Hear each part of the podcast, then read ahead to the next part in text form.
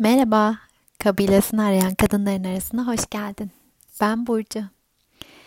Önümdeki su birikintisine bakıyorum yine. Ağaçların gölgesi vurmuş suya. Çok seviyorum yansımayı. Hep çok sevdim. Ee, burada gökyüzü çok mavi gözüküyor. Ee, bunu ben etrafın çok yeşil olmasına o güzel kontrasta bağlıyorum.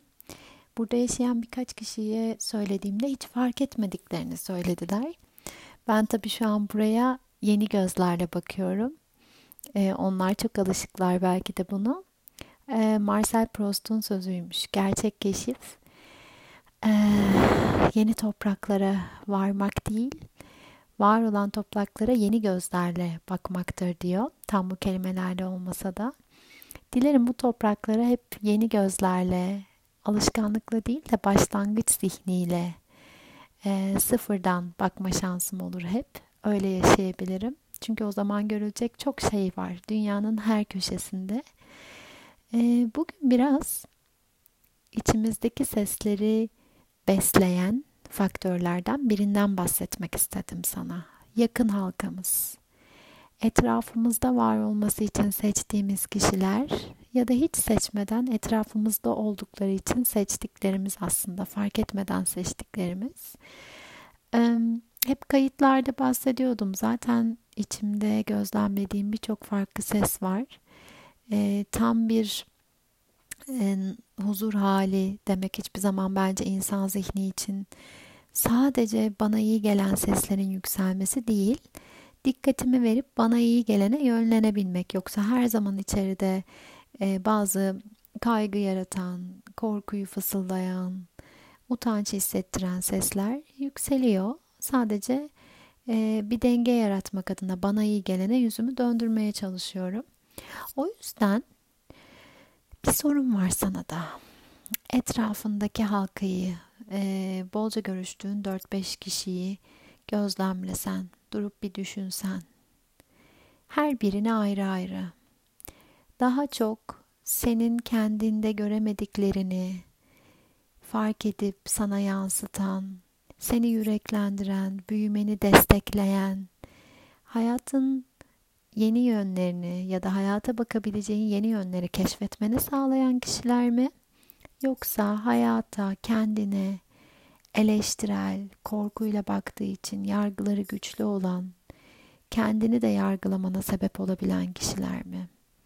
En kolay yollarından biri yanlarından ayrıldığında ya da belki telefondaki bir iletişimi tamamladığında nasıl hissettiğine bakmak belki.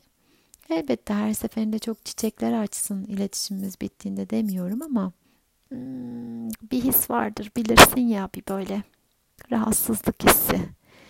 Bununla mı ayrılıyorsun o kişilerin yanından yoksa gerçekten beslendiğini hissederek mi? Birinde sanki duyusal besin olarak bakarsak ya da ruhsal besin bize iyi gelmeyen bir şeyi mideye indirmiş oluyoruz. Seçmediğimiz, bilinçli bir seçim yapmadığımız için sadece doymak adına, sadece bir ihtiyacımızı karşılamak adına diğerinde ise bana iyi gelene yönelip yediğimde beslendiğimi hissedebiliyorum. İyileştiğimi hissedebiliyorum. Ben bu seçimi çok önemsiyorum. Buraya gelir, gelirken de elbette herkes buralarda yaşadığı hikayelerinden yola çıkarak farklı şeyler söyledi bana.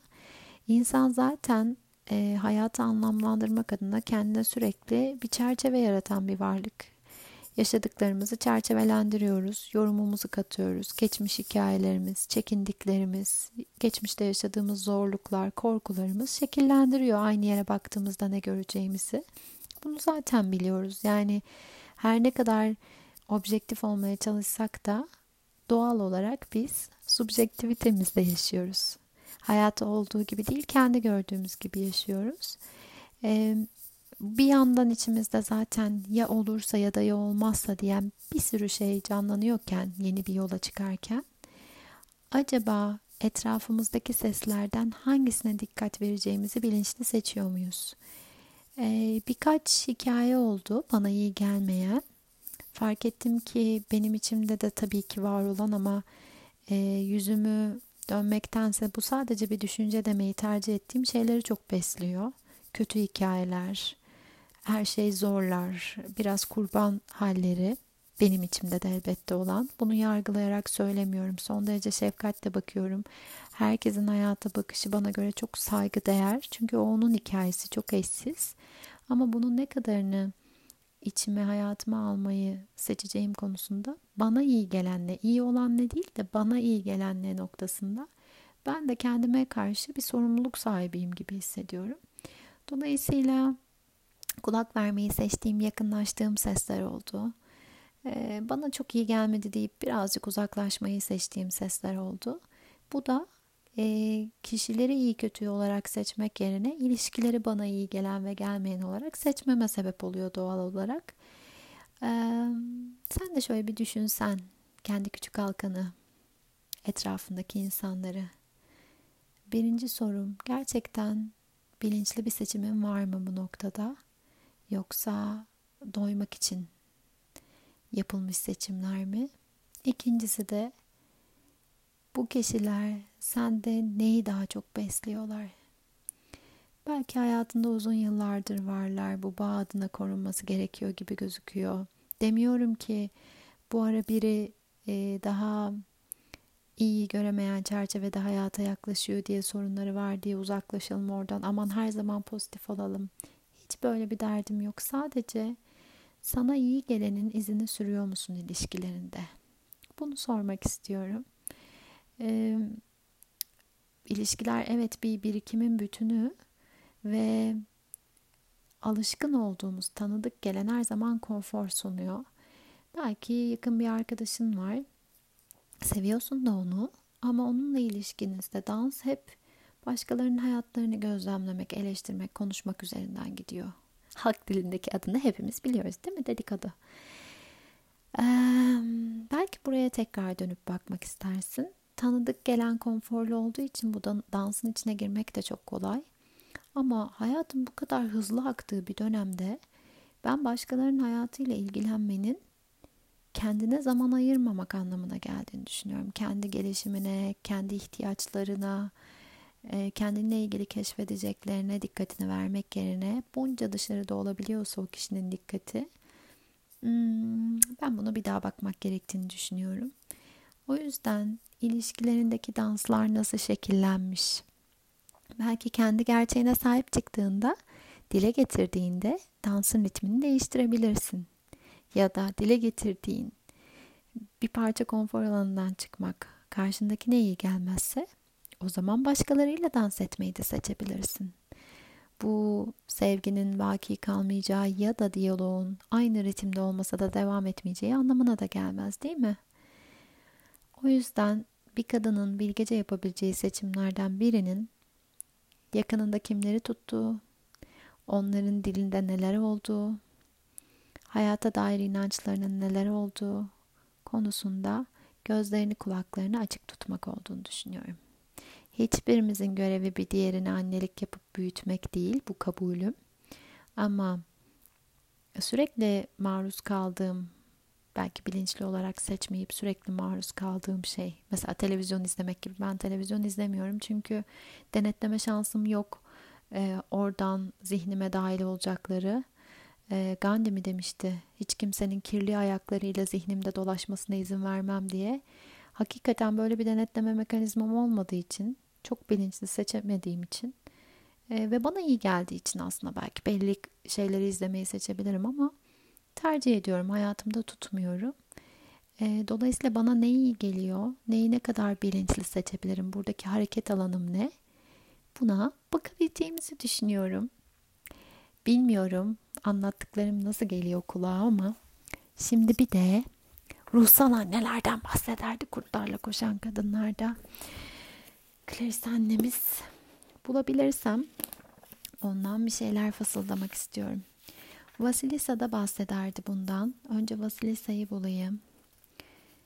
Bu kitabı açtığımda içinde kaybolmam an meselesi. O yüzden önce onu bulmalıyım. Şarkı söyleyeyim mi yine? Geçen günkü şarkı deneyiminden sonra e ben seviyorum mırıldanmayı her zaman şarkıları. Birazcık daha bakayım. Bulamazsam belki Kaydı durdurabilirim. Hmm. Henüz bulamadım. Çok enteresan. Bakalım.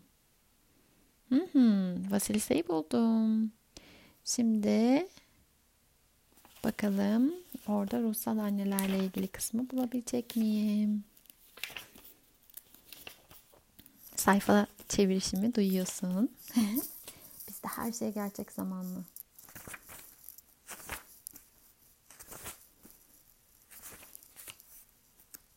Bakalım neredeymiş.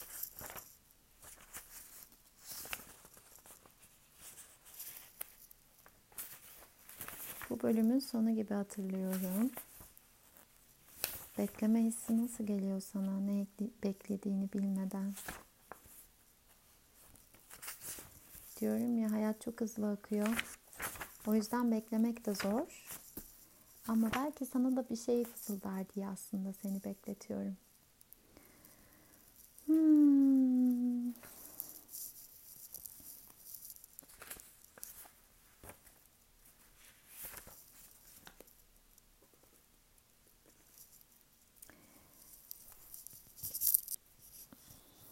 Evet.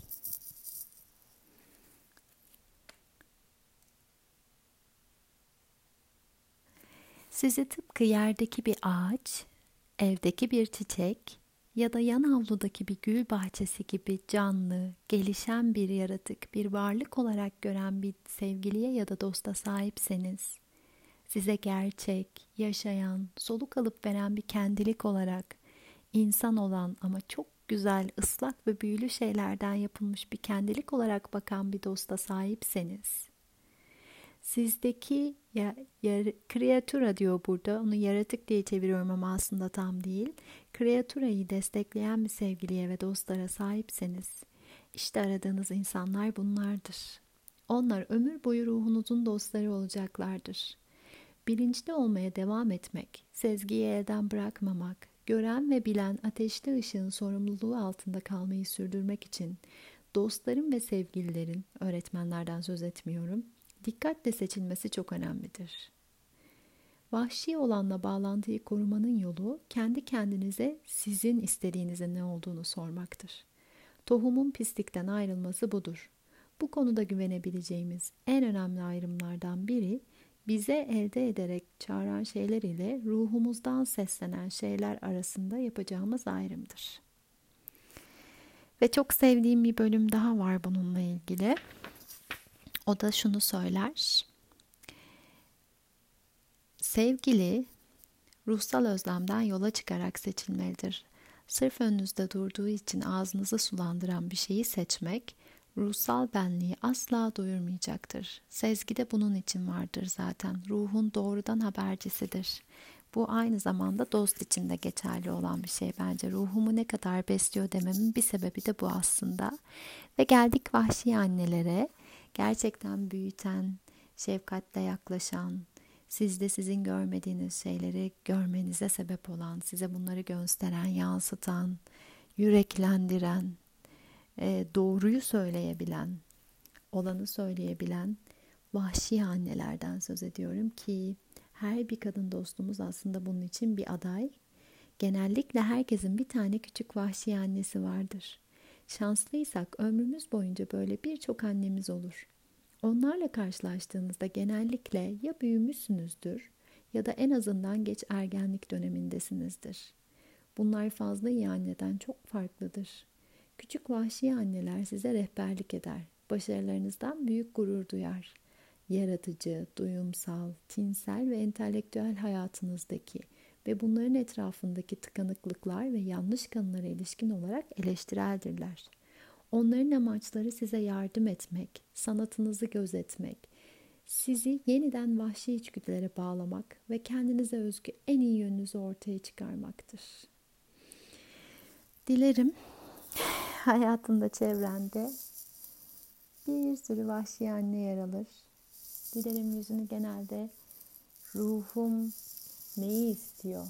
Sadece doymak değil, beslenmek istiyorsam nereye yönelebilirim sorusuyla devam edersin.